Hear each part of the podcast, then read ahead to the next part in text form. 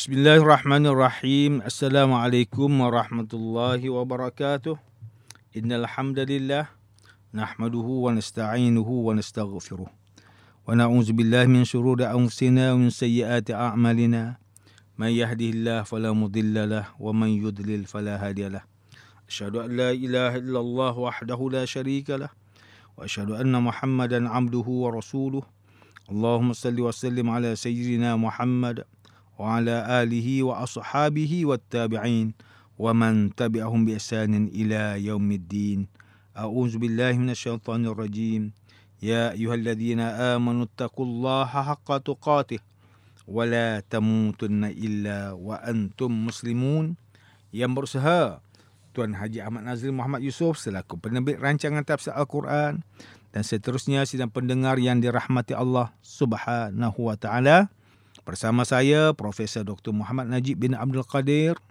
Fakulti Pengajian Islam, Universiti Kebangsaan Malaysia. Tuan-tuan, puan-puan para pendengar yang dimuliakan. Pada hari ini kita akan menyambung kembali rancangan tafsir Al-Quran bagi siri ke-66. InsyaAllah pada kali ini kita akan membincangkan mengenai pentafsiran ayat ke-73 surah Al-Anfal أعوذ بالله من الشيطان الرجيم. بسم الله الرحمن الرحيم. والذين كفروا بعضهم أولياء بعض. إلا تفعلوه تكن فتنة في الأرض وفساد كبير. Adapun orang yang kafir itu sebahagian daripada mereka melindungi sebahagian yang lain. Jika kamu tidak melaksanakan apa yang telah diperintahkan Allah, maka nescaya akan terjadi fitnah kekacauan di atas muka bumi dan kerosakan yang besar. Sidang pendengar yang dirahmati Allah, Profesor Dr. Muhammad Quraisy Shihab melalui kitabnya Tafsir Al-Misbah menyatakan bahawa apa yang dimaksudkan dengan perkataan fitnah dalam ayat ke-73 surah Al-Anfal ini ialah kekacauan. Ini kerana jika kaum muslimin tidak membantu sesama sendiri atau sebahagian yang lain, maka sudah pastilah berlaku huru hara di muka bumi. Ini disebabkan sikap orang kafir yang tidak menjunjung prinsip keadilan, tidak mempamerkan akhlak yang baik, sentiasa menindas golongan yang lemah dan perkara ini pasti menimbulkan kekacauan. Kemudian Profesor Dr. Muhammad Quraisy Shihab menyambung lagi ketika menghuraikan perkataan awliya. Ia menjadi isyarat terhadap larangan menjadikan orang kafir sebagai awliya, iaitu penolong. Ini kerana tujuan orang kafir hanyalah untuk melumpuhkan ajaran Islam dan memusuhi kaum muslimin yang lain. Kita sedia maklum bahawa kaum kafir musyrikin Mekah sangat zalim terhadap kaum muslimin di mana golongan kafir ini saling tolong menolong dalam melakukan kebatilan dan memusuhi orang Islam.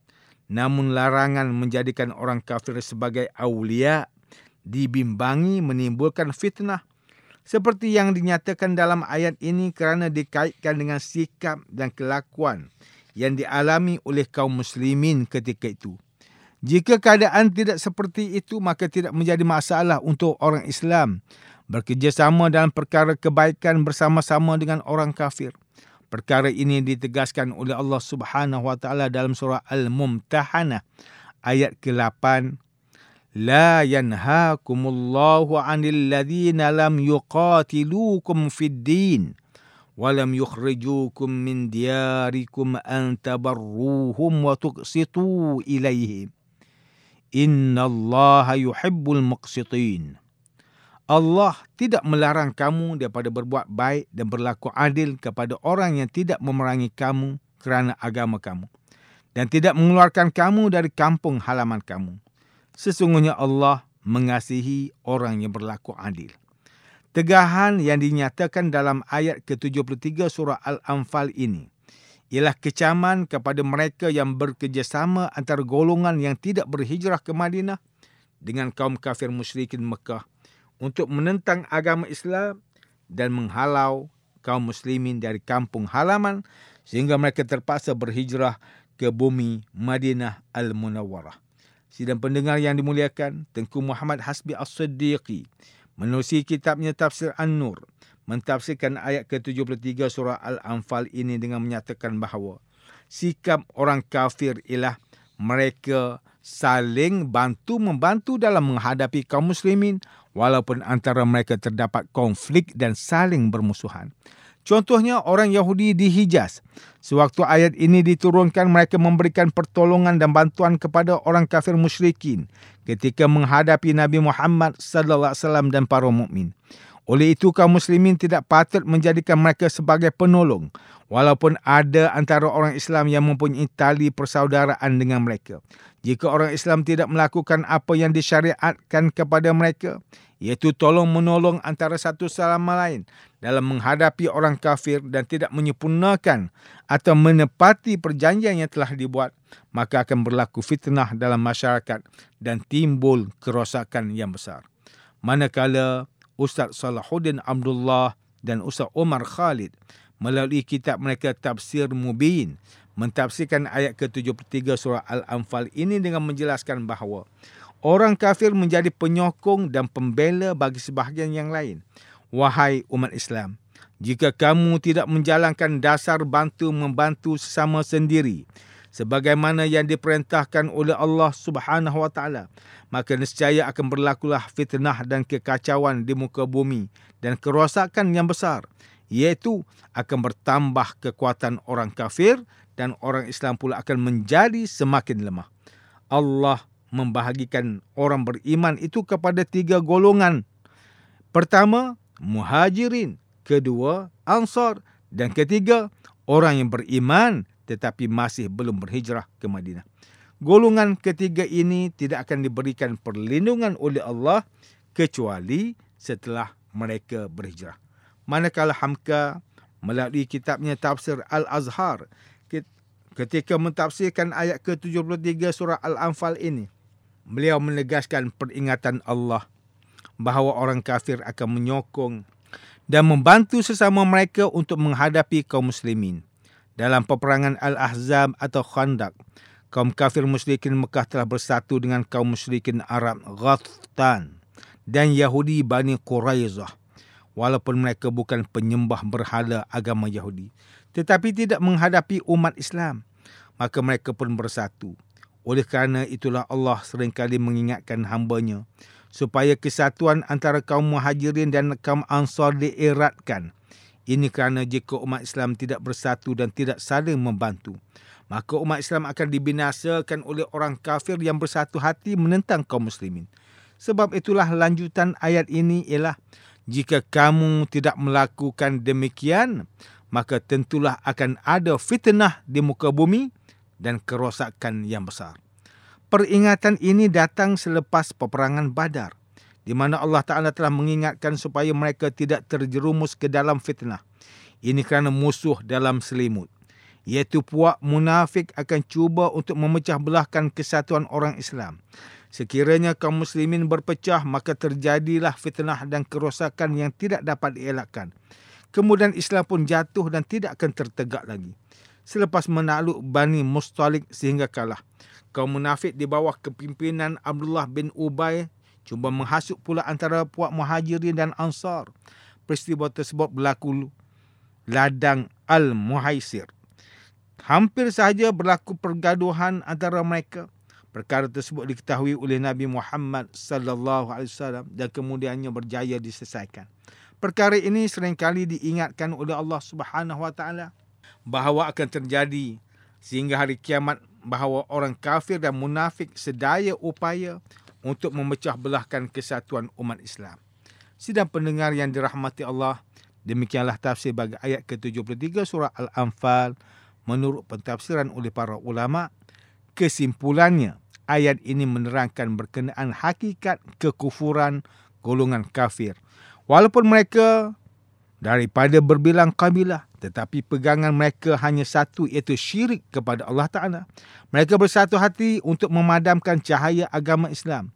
Oleh itu orang Islam diperintahkan agar saling bantu-membantu dan melindungi antara satu sama lain supaya tidak berlaku fitnah yang lebih besar di mana natijahnya akan menyebabkan golongan yang kufur kepada Allah akan menjadi semakin kuat dan Islam pula menjadi semakin lemah.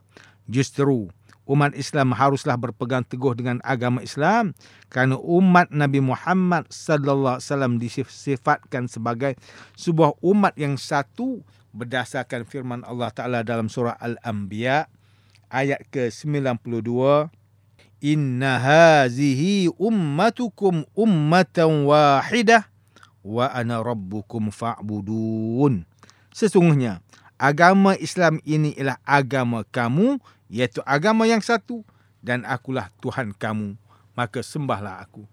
Syekh Abdul Rahman bin Nasir As-Sa'di ketika mentafsirkan ayat ini dalam kitabnya yang berjudul Taisirul Karim Ar-Rahman fi tafsir kalamul manan menyatakan bahawa semua para rasul berada di atas agama yang satu. Jalan yang satu dan Tuhan yang Maha Esa. Umat Islam diibaratkan seperti satu tubuh badan. Saling merahmati dan berkasih sayang antara satu sama lain. Dalam Al-Quran, Allah Subhanahu Wa Taala melarang hambanya berpecah belah seperti mana yang dinyatakan dalam surah Ali Imran ayat ke-103. Wa'tasimu bihablillahi jami'an wa la tafarraqu. Dan berpegang teguhlah kamu semua dengan tali Allah dan janganlah kamu semua berpecah belah. Al-Imam Al-Qurtubi rahimahullah menerusi kitabnya Al-Jami' lil Ahkam Al-Quran. Ketika mentafsirkan ayat ini beliau menyatakan bahawa janganlah kamu berpecah belah dalam agama kamu seperti mana berpecahnya golongan Yahudi dan Nasrani dalam agama mereka. Kemudian beliau berkata lagi, boleh juga ia memberi erti janganlah kamu berpecah belah dengan mengikut hawa nafsu dan kehendak yang berbeza dan bersaudaralah kamu dalam agama Allah, maka yang demikian itu akan menghalang kamu daripada berpecah belah dan saling bermusuhan.